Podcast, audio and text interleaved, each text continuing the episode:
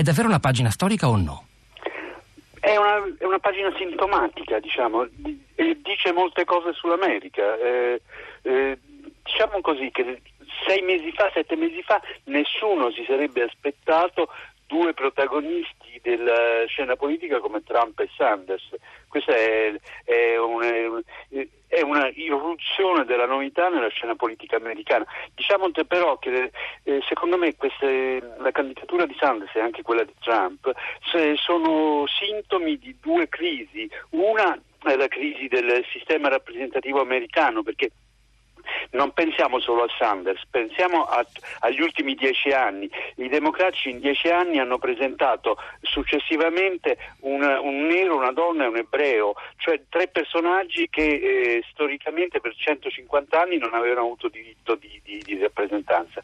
Eh, I repubblicani dal canto loro non è che hanno fatto di meno, hanno presentato eh, un mormone, hanno presentato una, una alastiana piuttosto stravagante, hanno presentato eh, presentano adesso Trump, cioè eh, tutti e due i partiti si sono rivolti a figure eh, non convenzionali perché sentivano che il, il, sistema, il, il, sistema, rappresentativo di cui erano portatori i due partiti stava andando in crisi. La seconda ragione, per la seconda crisi che queste due candidature esprimono è la crisi economica, la crisi, è la crisi economica che ha investito tutti e che ha lasciato tutti scontenti, è una crisi che eh, fino a che ha prodotto i populismi in Italia, in Francia, in Spagna non, non importava a nessuno, ma eh, adesso che, eh, che, propone idee anti, anti-establishment negli Stati Uniti e anche in Gran Bretagna dove c'è il voto Brexit fra qualche giorno dell'uscita dal, dal dell'Unione Europea, beh, questo sta cominciando a preoccupare un po' tutti, eh, si vedono eh, per esempio l'ultima cosa è che il Fondo Monetario Internazionale che è praticamente la vestale dell'ortodossia neoliberista ha pubblicato un articolo che dice non abbiamo forse ceduto col neoliberismo, non produce troppa disuguaglianza?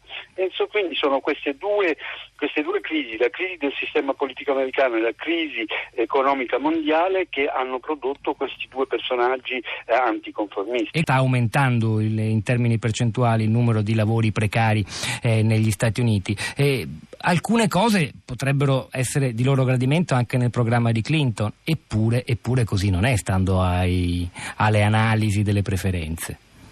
Allora, due, due, cose diverse. Una, il riferimento alla crisi, è vero che beh, gli Stati Uniti hanno superato la crisi in modo più, meglio dell'Europa, però è anche vero che l'effetto della crisi è stato di distruggere moltissimi posti di lavoro buoni, quelli che gli americani chiamano i good jobs, cioè con i posti di lavoro con, la, con, con l'assicurazione sanitaria, con la pensione, col diritto alle ferie, eccetera, eccetera, e di creare invece milioni e milioni di posti di lavoro eh, cattivi, cioè precari, senza a, salari bassi, senza copertura sanitaria e senza pensione. E quindi c'è stata una, una, una, un'erosione di quella che viene chiamata la classe media americana, gli americani chiamano classe media quello che per noi sarebbe la piccola, piccola, piccola, piccola borghesia o anche perfino il proletariato.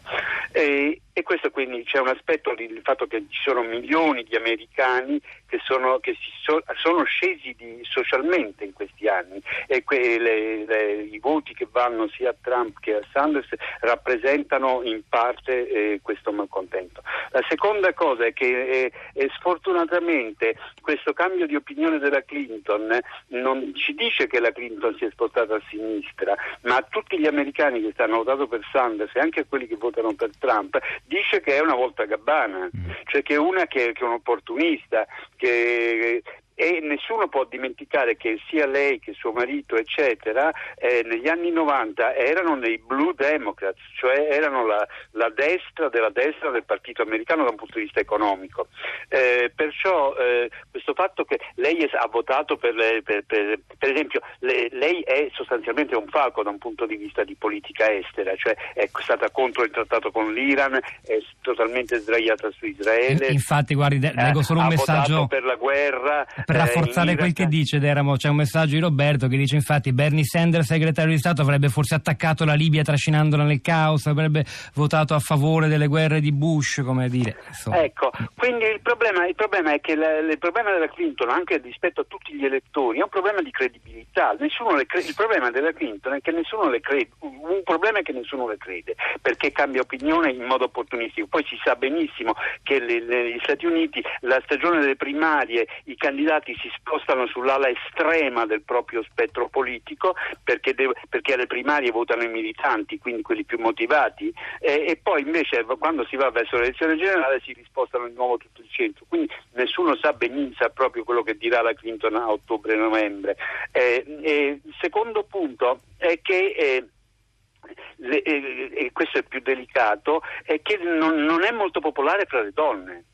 Eh, nel senso che ha un handicap molto forte con gli uomini, ma questo handicap non è compensato da un surplus nel voto femminile, perché appunto per esempio le giovani ragazze non, non, non, non le credono. Quindi la, la, Clinton in quanto rappresentante dell'establishment ha un deficit di credibilità e questo è il suo punto. E il terzo punto è che alle elezioni generali eh, i, i voti le, le, il fattore determinante è l'astensione, cioè è, è quanto riesce a motivare le, gli elettori ad andare a votare.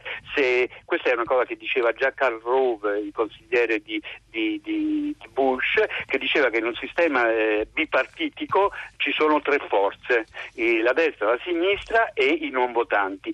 Se tu ti sposti troppo al centro, perdendo i, i voti eh, della tua ala estrema, hai fatto un affare di Maria Calzetta e quindi perdi. Allora, il problema della Clinton sarà riuscire a motivare tutti questi elettori che sandersiani, diciamo, che diffidano di lei oggi e non sarà un'impresa semplicissima.